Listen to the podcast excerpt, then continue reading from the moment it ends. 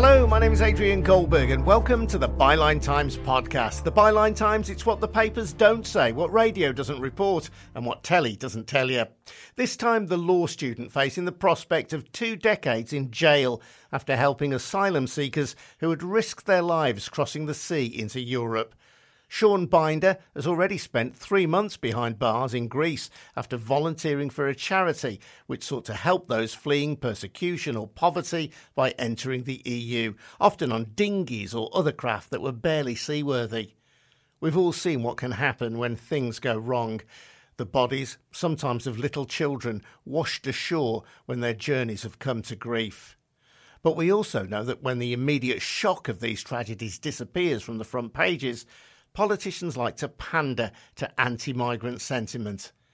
In the UK, the Nationality and Borders Bill, which Priti Patel's Home Office has said is based on the Greek model, would mean that anyone saving asylum seekers from drowning in the English Channel risks prosecution.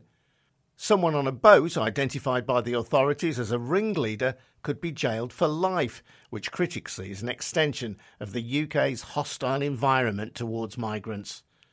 Before we hear Sean's story, just a reminder that the Byline Times isn't financed by wealthy backers or corporations.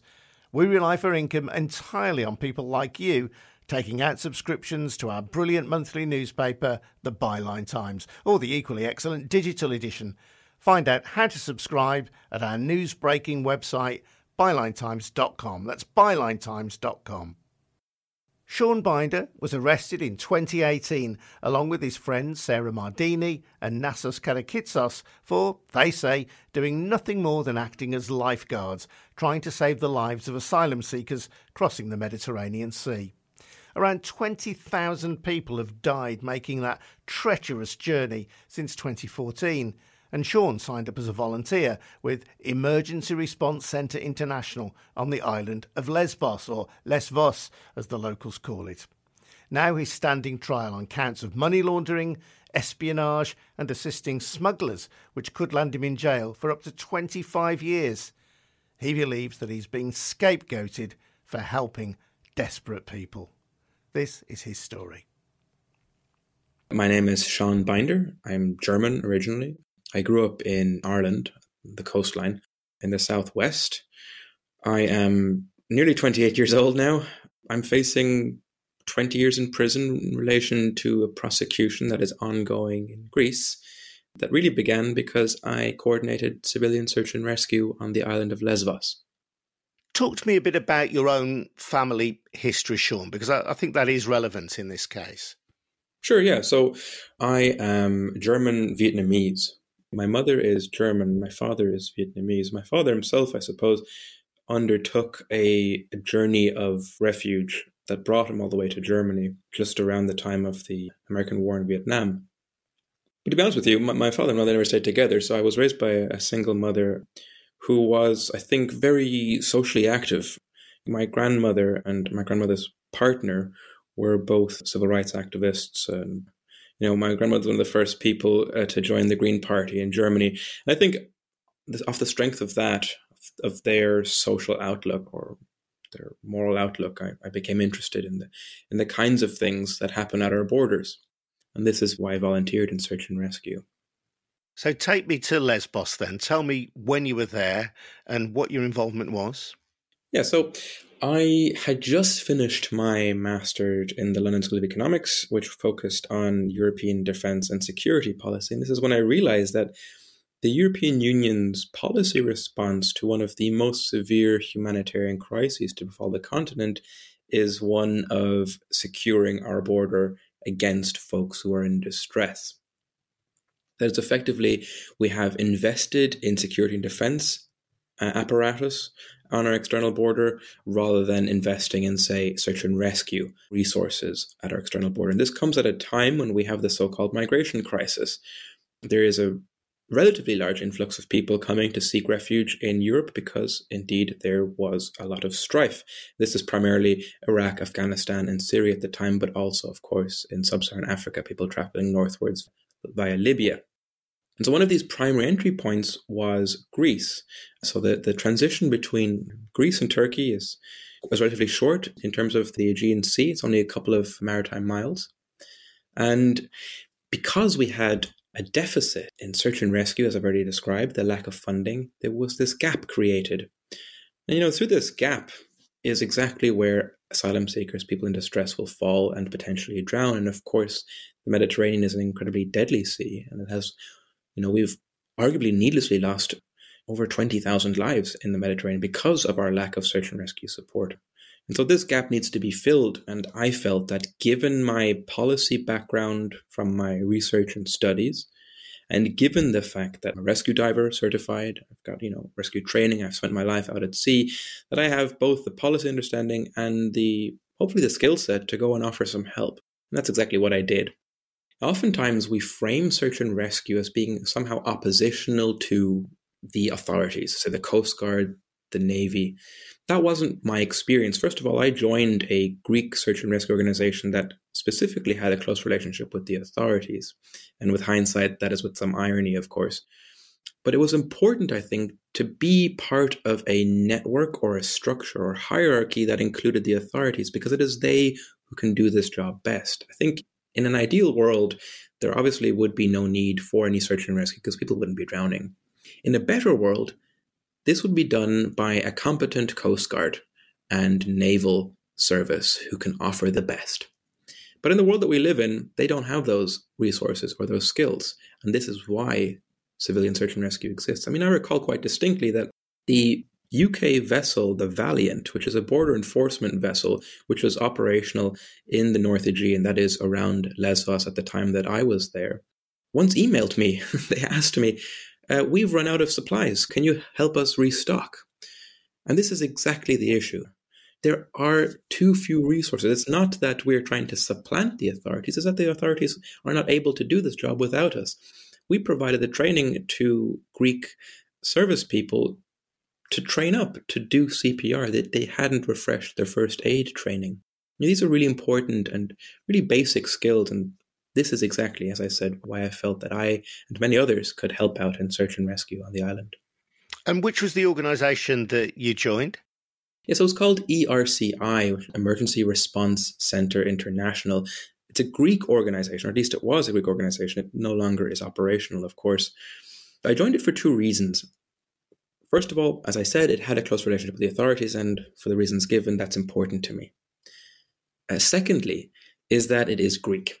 And, you know, in the context of volunteering, voluntourism, in the context of lacking agency for people on Lesbos, the lesbian community, the Greek people in general, feeling that they were losing control of a crisis that was really their experience, I felt it wouldn't be right for me to go and join, say, a random non-Greek organization when I could help out with Greek efforts. Now, I would say that all of us as Europeans have some responsibility. You know, what happens at the border, me being a European Union citizen, it happens in my name to some extent, you know, but I don't in any way support the idea, and we can get to this later on, that our policies basically try to remove search and rescue in the hopes that it will dissuade people from taking these journeys. And that forces them into very precarious situations, effectively leading them down a path that could end in their drowning. And that shouldn't happen in my name. And that's why I felt it was important as a European citizen that even if it happens in Greece, that I have something to say about that. I have something to do. So when did you join ERCI then? And how long were you engaged in search and rescue operations with them for? I joined in October 2017 as part of their rescue crews. They had two search and rescue vessels. These are RIBs, the rigid inflatable boats. You'll have seen them online, of course. And also a clinic in one of the larger camps called Moria Identification and Reception Centre. At the time, it was housing, I think, somewhere around 8,000 individuals. It was designed to accommodate about 2,000.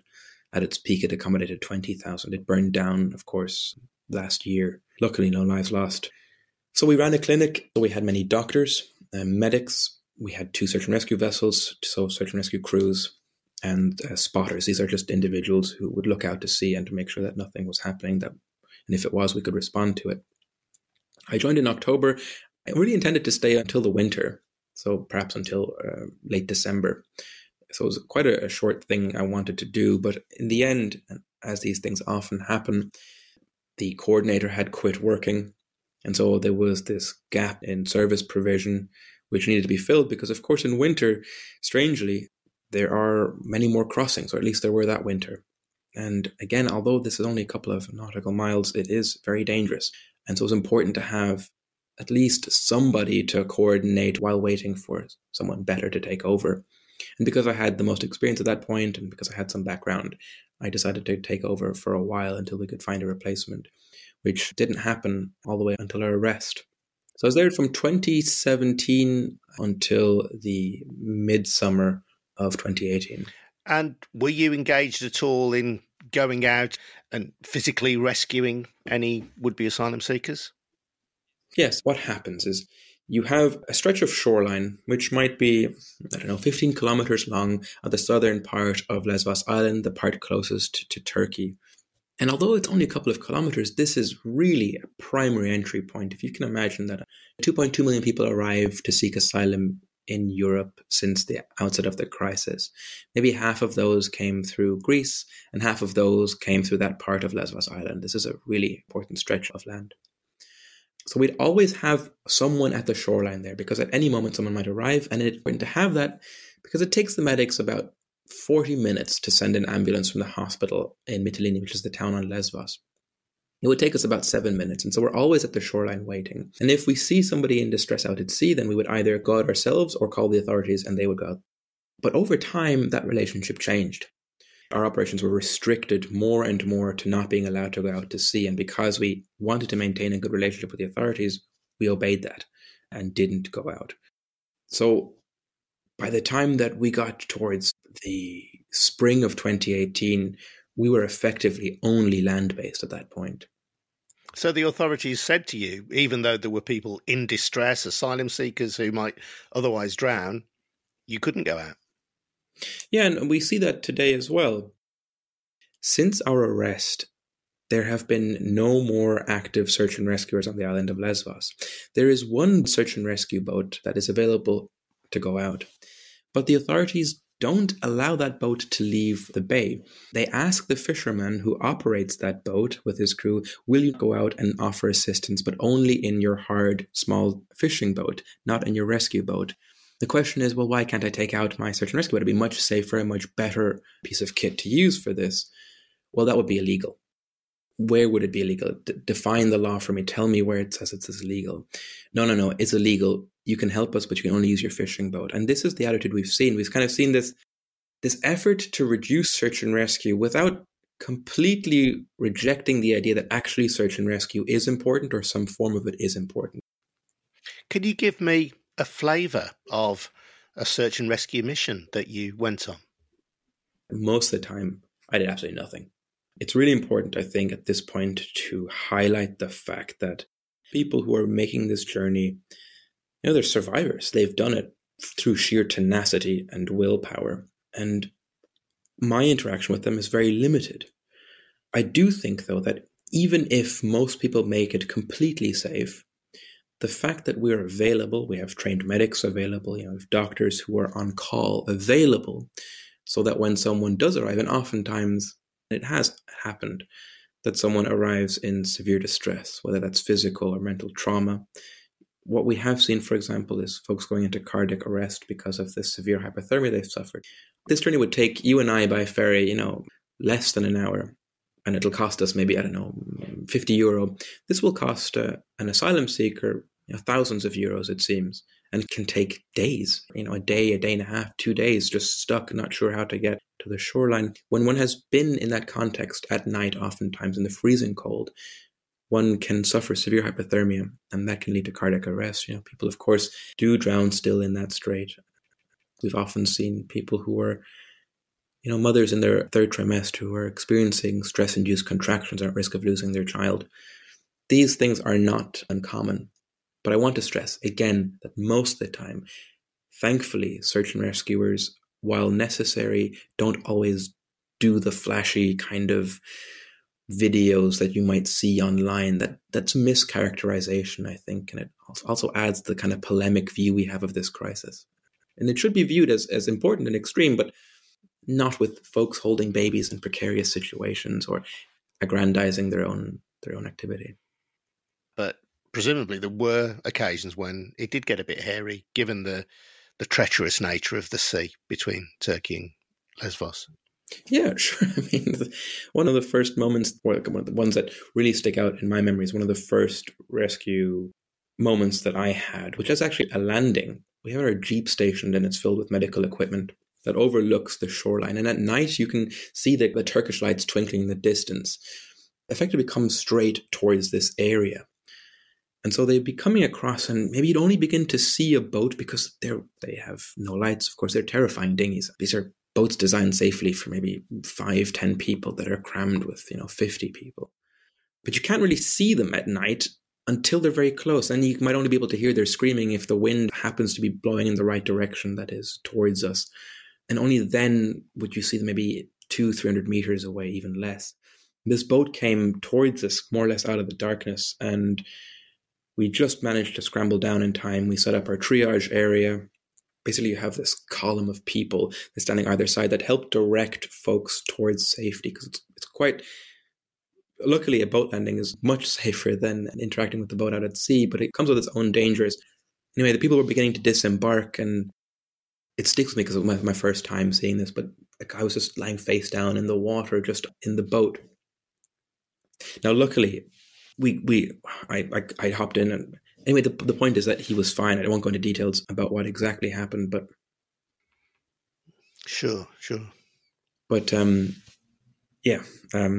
that was pretty frightening, and we managed to recover him, and he ended up being fine, actually. But yeah, of course, these things happen. Of course, I mean, it's dangerous. This is a dangerous journey. The point here is that, you strip away its political context, and folks have animus against the way that the migration crisis has been dealt with, and folks are fearful of asylum seekers, or what oftentimes are described as fake asylum seekers or fake refugees.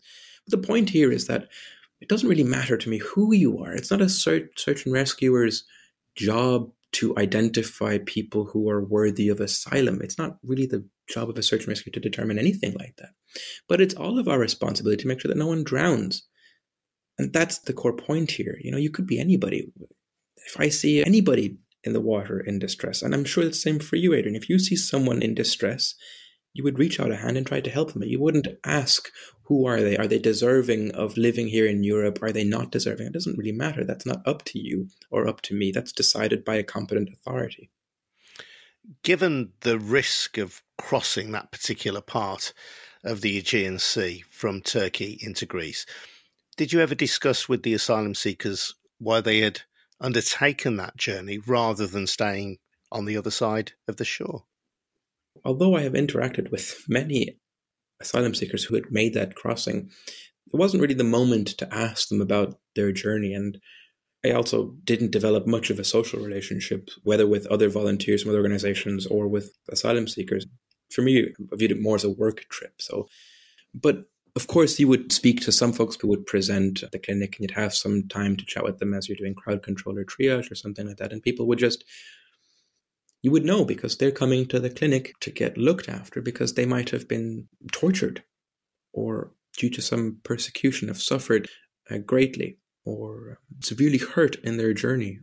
And all of this, I think, even without having asked them explicitly, why did you make this journey, can be inferred from your wounds, from your injuries or your trauma. That said, I think, I tried to be as neutral about this as possible. And I also would push against the idea that, and what I've done so far is frame asylum seekers a little bit as being, victims of torture and persecution. By and large, that's very true. And I think that's exactly why the asylum system should operate fairly and why asylum laws and refugee laws exist. There'll be folks among them who haven't experienced that, who might not have come across as asylum seekers, who might not be deemed as being asylum seekers by the competent authority. So there is that diversity as well, of course. And people leave for all kinds of reasons. What about the impact on you? I'm just conscious as we're chatting here, and I can see you through a video link as you're describing the story of retrieving people from boats, people who have safely arrived in Greece. There is a degree of pain etched in your face.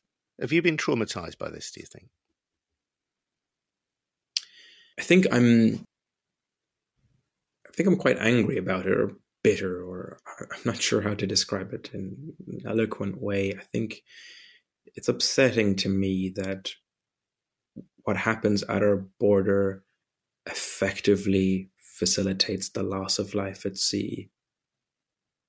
It does not seem just or right that that should happen. And, you know, I think oftentimes when we do search and rescue or we talk about what's happened to us, we're often placed within the conversation of, you know, European values and where Europe is going, you know, being a liberal, being a conservative. And it's just, we often lose like the point, the core of what's going on here, which is that people are drowning. And so because we're put into this political conversation, I'm cast as this naive, liberal snowflake who dreams of things that are unrealistic. And I would push a little bit against that by saying that we aren't asking for, I'm not asking for anything more than what the European Union member states have already committed themselves by law to do.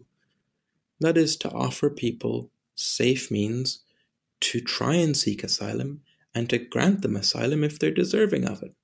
And that is not to let people drown in the ocean. I mean, every inch of every bit of international maritime law, whether it's SOLAS or salvage, the European Declaration on Human Rights, you know, legislation by member states, all of that enshrines your right to seek asylum, a right to safety, a right to life. We're not asking for anything more than that. And so I find it quite upsetting that what I've seen, what we're trying to argue for, is contextualized in this political discussion that really needn't happen necessarily. It misses the point. Did you witness people dying at sea who were unsuccessful in making the crossing? I think the worst that I know happened is, for example, the day we were first arrested in February and then released very, very soon after that, pending further investigation, and then imprisoned properly in August of 2018. There was a boat went missing, or a girl went missing from a boat around the time that we were then in pre-trial prison on the island of Lesbos. And this was exactly, as I mentioned earlier, the time when all the search and rescuers decided, okay, we're not going to do this anymore because we're afraid that we will ourselves be arrested. So this girl went missing, and it was like for 2 weeks, they didn't know where she was. And then eventually her body washed up somewhere headless. This is a 9-year-old girl. I'm not saying that I certainly couldn't have been the person to help there. And, you know, oftentimes we might not have been able to help, but it's so cynical to say, you know, because the argument, of course, is that civilian search and rescue makes saving lives more difficult. Such a cynical argument when there is no evidence at all to suggest that that's true. And to find myself sitting in a prison for trying to help somebody when a 9-year-old body washes up somewhere, I found that quite difficult to understand or to deal with. But in terms of personally seeing bodies floating, no, thankfully I haven't. I think, but that's not because they weren't out there. It's because we weren't allowed to go out to them. You face a list of very serious charges, including espionage, forgery, the unlawful use of radio frequencies. If found guilty, you could spend 2 decades, maybe more, in jail. How did that arrest come about? We were, as I mentioned earlier, on this cliff face every single night in a jeep that was search and rescue jeep, so it was kitted out with medical equipment and stretchers and stuff. And it had ERCI logos, so the organization's logos, all over it. And it was parked there every single night for 2 years at that point because the organization had been there for 2 years. And Sarah Mardini and I, Sarah Mardini is a friend of mine, and she is also charged with verbatim crimes, were doing a night shift, which basically means that someone has to be there from, let's say, the hours of darkness, or usually around midnight to 7 a.m. the following day, looking out for these lights or listening for these screams to try and render assistance. On this night, at around 2 or 3 a.m., the police arrive. And that's really normal because we were shoulder to shoulder for a very long time. And they ask us for a passport. Again, normal. And then they begin to suggest that there's something suspicious about our Jeep and about us, which is unusual. So they take us in for questioning in the Coast Guard office. That is in the town of Mytilene. They take our fingerprints, they take our items, they search us, they put us in a cell for a night. The following morning, they take me under armed guard, the Coast Guard officers and a prosecutor, an inquisitor at this point, to our warehouse, for example. Our warehouse was very large, and it was filled with medical equipment and winterization equipment and various other useful humanitarian equipment. And they go through the boxes. They're looking for something, but they're not really clear. They've been really vague about what's happening. They didn't speak to me in language I understood. They, there's various procedural issues that I would take issue with, and I will take issue with. But they didn't indicate what they're doing, but they clearly cast the net out very wide. They didn't find anything. They went to my home. They searched my room. They searched my bags of baking flour to look for drugs. Again, they were just really looking for something, but not really sure what it was. They took my phone, my laptop. They took Sarah's phone and laptop. They took the organization's phones. And they released us the following day pending further investigation. There was no indication what exactly they were going to try to uncover. About 5 days later, somebody from one of the police officers had very wrongly leaked a story to a Greek media outlet called defense.gr, I believe. And they ran with the story that went something like this. A German spy, which is me, and his Syrian accomplice, that is Sarah, were caught in a stolen military jeep trying to infiltrate a naval base to steal state secrets. Ridiculous, completely ridiculous. But it was just a flavor of things to come. And we thought at the time, this cannot be what eventually the police will be pursuing, because we were at that point still very certain that this would amount to absolutely nothing because we had done nothing. And yet, months later, so this was in February when we were first arrested, months later in August, we begin to hear this narrative building with the police investigators that there had been money laundering, smuggling, things like that. It's not uncommon for the police officer to say things like that just to grate or to cause tension. You have to understand, I think, that there's a Lesbos context here where people are, they're tired. They're rightly tired of the lack of support that they've gotten from Greece proper, from Athens, say. And so there was a policy of locking the islands down, which meant that the islands were really forced to deal with this problem without that much assistance from Attica or from Athens proper. And I think the way that materialized was to have an oppositional approach with those folks who helped asylum seekers on the island. And so I think that's why we saw this narrative building, and we thought it would just stay at that level. It wouldn't reach to an actual formal prosecution. But one morning when Sarah was actually scheduled to leave for Berlin, she was studying at the time, she was returning to university in Berlin. She was about to board the plane, and plainclothes police officers surrounded her and arrested her. They said, Sarah, we've got a couple more questions for you. Don't worry, you're on the next flight home. Just a few more questions, please come with us. Of course, she obliged. And I got a phone call saying that they're also looking for me. So it was about 7 a.m. at this point, and I was on the way to the clinic for a day's work when I rerouted and went to see her in the police station, sat down next to her, and from about 7:30 till about 12 o'clock, I sat next to her and asked the police officers repeatedly, what's going on? Because they wouldn't tell me what was going on. They wouldn't let me leave. And I said, okay, look, I need to go back to work then. I'm going to get up and go. And the moment I got up, I was shouted at and told, no, you're under arrest. Put out your arm. And so they handcuffed Sarah and I together, took us to the courthouse where we were formally formally charged with a number of misdemeanors and questioned about what we will be charged with in the future, which is quite a few felonies. So misdemeanors, of course, are these smaller crimes, as it were, and felonies are the more serious crimes. And they are, as you mentioned, the misdemeanors are spying, forgery, and also the illegal use of radio communications. But the felonies are smuggling, being part of a criminal organization, money laundering, and fraud. These are very, very serious crimes, and they carry with them, you know, if we get sentenced, it'll span into the coming centuries, and we'll have to spend 20 years in prison. But because these were such severe charges that we were facing on that day in the courthouse, it was decided that we should be held in pretrial detention. Pretrial detention is, I don't understand how it really can exist with the maxim that you're innocent until proven guilty, because you're effectively treated as a prisoner. I mean, I was handcuffed to a murderer. I was in a cell with convicted felons for over 100 days. There is no difference in treatment, which is exactly what happened. We were transferred to jail and I spent a month there and then about 2 months in prison on the island of Chios. And what were conditions like there? Well, I like to quip that if you're going to go to prison, do it on a Greek island. The sun is shining, you know, 2 meals a day.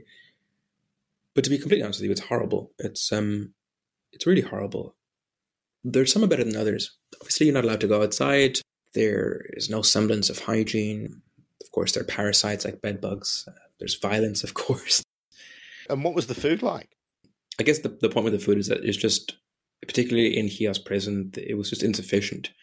And that really characterizes the entire provision for folks who are in prison. You know, this is what inmates are subject to. This is just a completely insufficient system that can't really provide them with any meaningful resources. And that leads, you know, to more difficulty and more tension.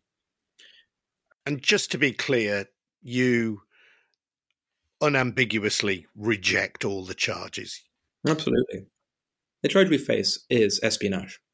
Espionage because we use encrypted communication services and we listen to encrypted communication services. Those are the two prongs of why we're spies, supposedly.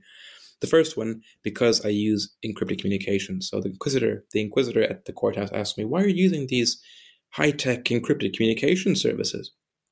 And I said, you're referring to WhatsApp. I used WhatsApp. And that's why you think that I'm trying to hide information. Well, I'm sorry, my grandmother uses WhatsApp. Your grandmother uses WhatsApp. Everyone uses WhatsApp. Of course, I didn't put it quite like that. The point is that it was absolutely groundless. The second limb of the espionage charge, of course, is that we were listening to encrypted communication services. And she asked me, the inquisitor again, well, why were you listening to these? How could you access them? And I said, well, we couldn't. And this is verified because the police gave our maritime radios, which is what they allege we used to listen to the encrypted communications of the authorities. They gave it to the Coast Guard, and the Coast Guard said, no, these are off-the-shelf maritime radios. They are unable to access encrypted communications. The inquisitor then asks me, well, how could you access these private conversations? I said, well, they're not talking privately. The authorities, for whatever reason, maybe they don't have interoperable communication systems that are encrypted, they're communicating on public maritime radio channels, which, as it happens, if you're on a boat, especially if you're a search and rescue organization, you should be listening to those channels, because on Channel 16, which is a public radio channel, you hear SOS calls, Mayday calls. This is exactly the kind of bread and butter stuff that search and rescuers do.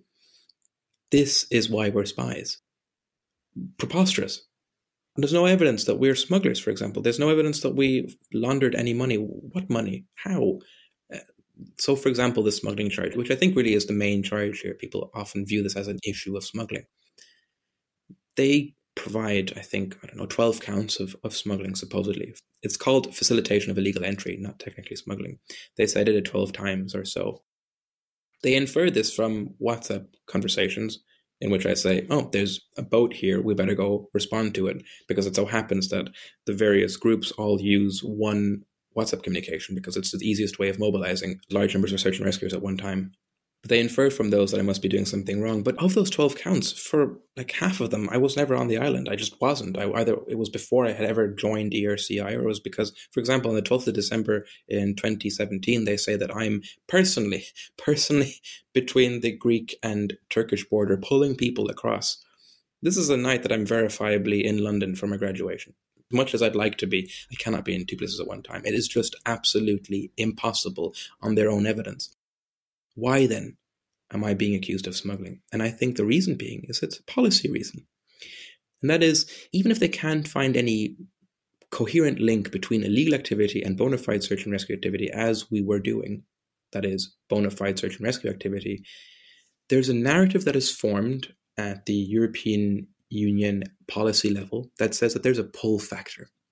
And this pull factor is really nefarious because it's quite intuitive. When I first read about this, I was sitting in my little plastic chair in my cell in prison, and I thought, I want to understand what's going on. I want to see why I find myself here. There must be some reason.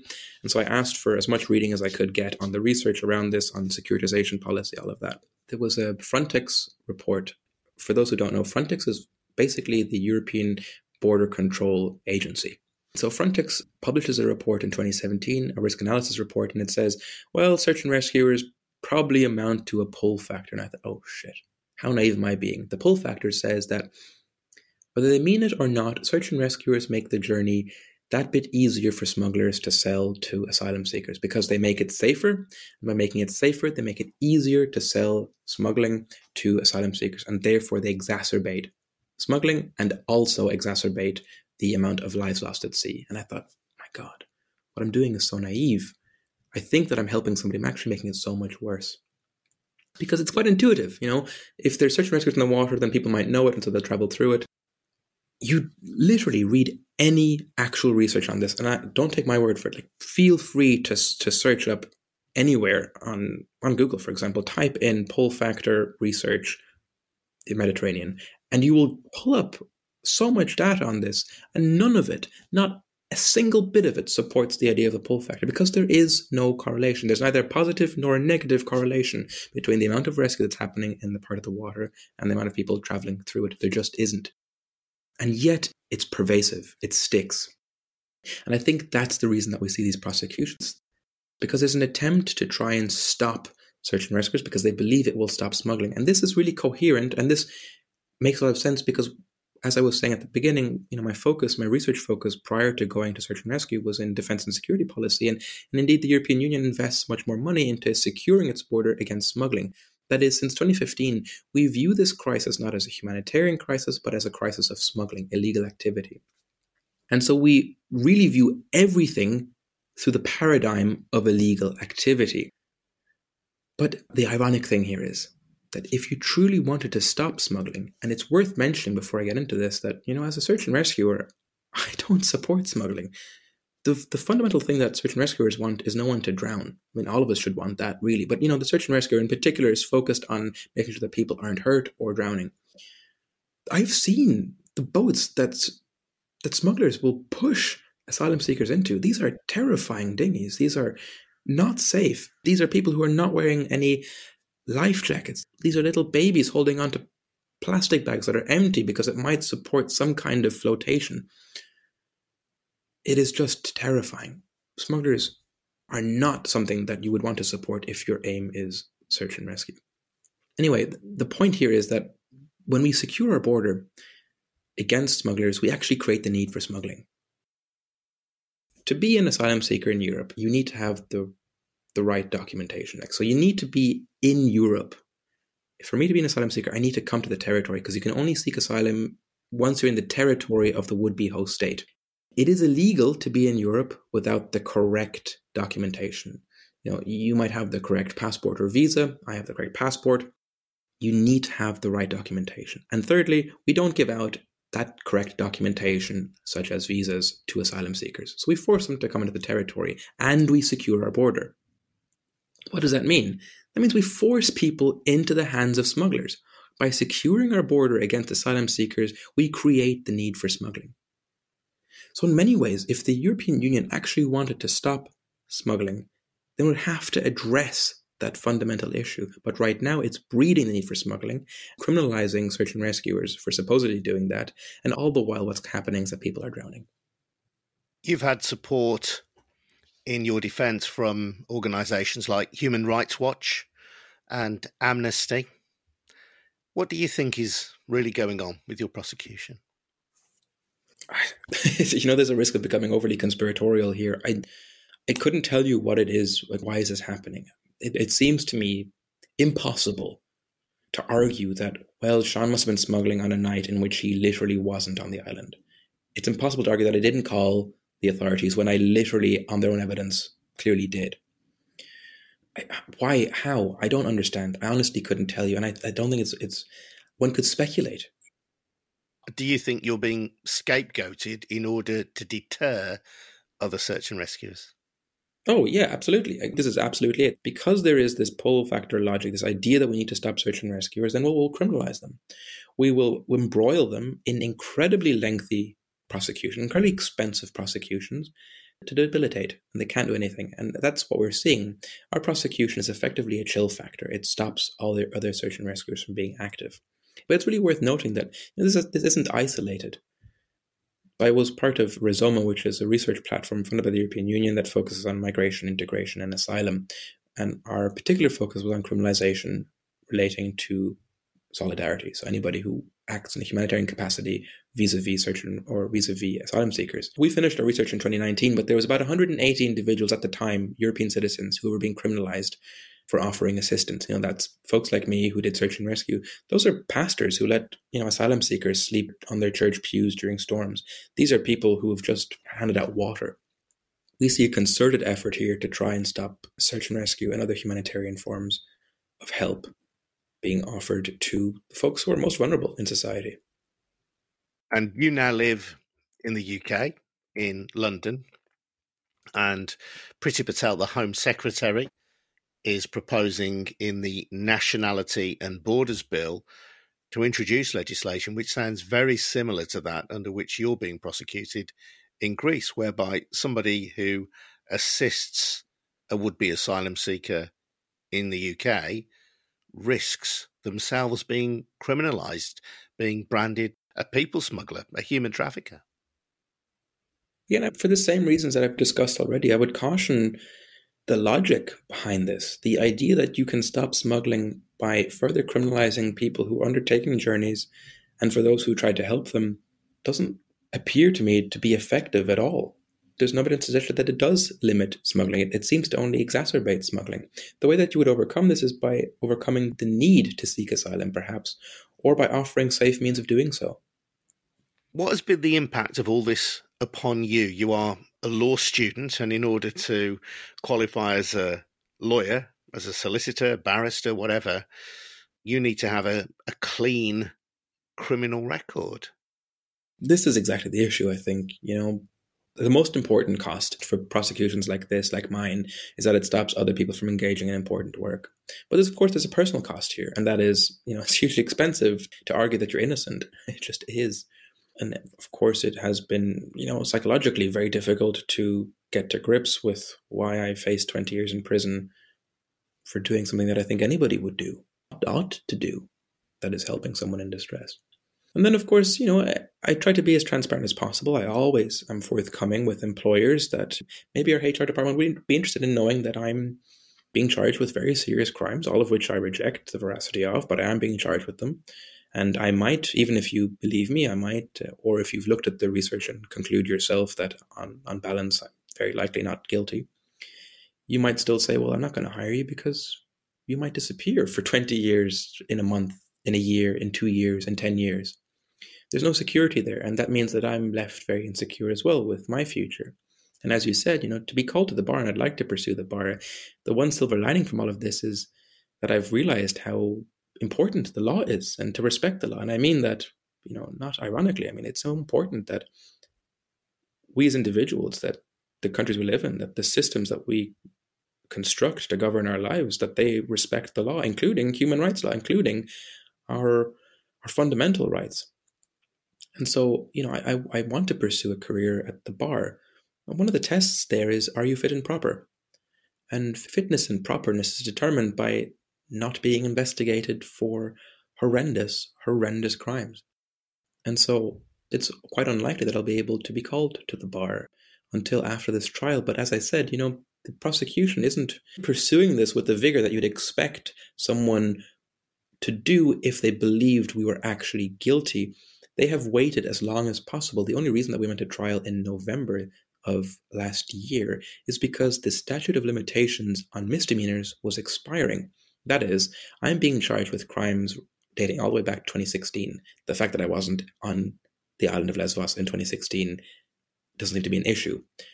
But it means that the 5 years was lapsing, and that's why they went to trial. The problem is that with felonies, those are 20 years. That's a further 15 years we'd have to wait.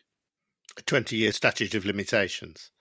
For felonies. And given that they've waited the full statute of limitations period for the misdemeanors, there's no reason to think that they would pursue these anytime quickly, because they're getting what they want. That is causing incredible amount of pain and financial cost that is a burden and a threat to anybody who would try to stop someone from drowning. Do you regret seeking to help people in distress? If my mother listens to this, then I'll have to say yes. But assuming she doesn't listen to this, then no, I don't think we should. I don't think saying yes to that is right. Regret what? I mean, this is the most fundamental thing to do. Any of the listeners on this podcast surely would do the same. If you see someone in distress, you would help them. It's like the analogy that I often give. It's like if you happen upon the scene of a car crash and there's someone lying on the ground, say they're unconscious, you could do two things here the way that our prosecution has set it up. You can either check their pulse or their passport first. And I went ahead and checked their pulse first. If you do the same thing, then you've committed the same crime I have, because you've said, you know what, it doesn't matter where they're from. They probably shouldn't die, and I should probably help them. And, once they're recovered, then the police can recover them and decide what to do with them. But they shouldn't die. That's the first thing we should focus on. I think that most people believe that to be true. And so I think we shouldn't regret doing it. There's oftentimes the way it's framed. I get so much hate mail and abuse saying like, oh, you're a scumbag or you're a human trafficking idiot or whatever. And then I also get a lot of very kind messages saying, oh, you're a hero. What you've done is fantastic. It's amazing. And not to be dismissive of the kind words that I receive, but those are problematic for the same reason. Because both of them imply that it is not normal to help somebody. That is in some way special, either badly or in a good way. But that is not the truth. It is the most normal thing to help somebody in distress. And I think that's the main point here. So no, I don't regret it. No one should regret it. And it is normal. That's Sean Binder, and there's a link to Sean's legal crowdfunder on our podcast hosting page. Before we go, just a special word of thanks from me to all the people who help promote this podcast on social media. We don't have a marketing budget, so every share on Facebook, every retweet really does make a difference. We've had record listening figures in recent weeks, so thanks for spreading the word. And special thanks as well to Harvey White, who helps to produce the podcast. We wouldn't be here, though, without subscriptions to the monthly Byline Times newspaper, which funds our output. Your subs also help fund Byline TV and our fantastic news-breaking website, which is where you'll find details of how to subscribe. Just go to bylinetimes.com. That's bylinetimes.com. And if you've already done so, thank you. Many thanks indeed for listening. I'm Adrian Goldberg. See you next time.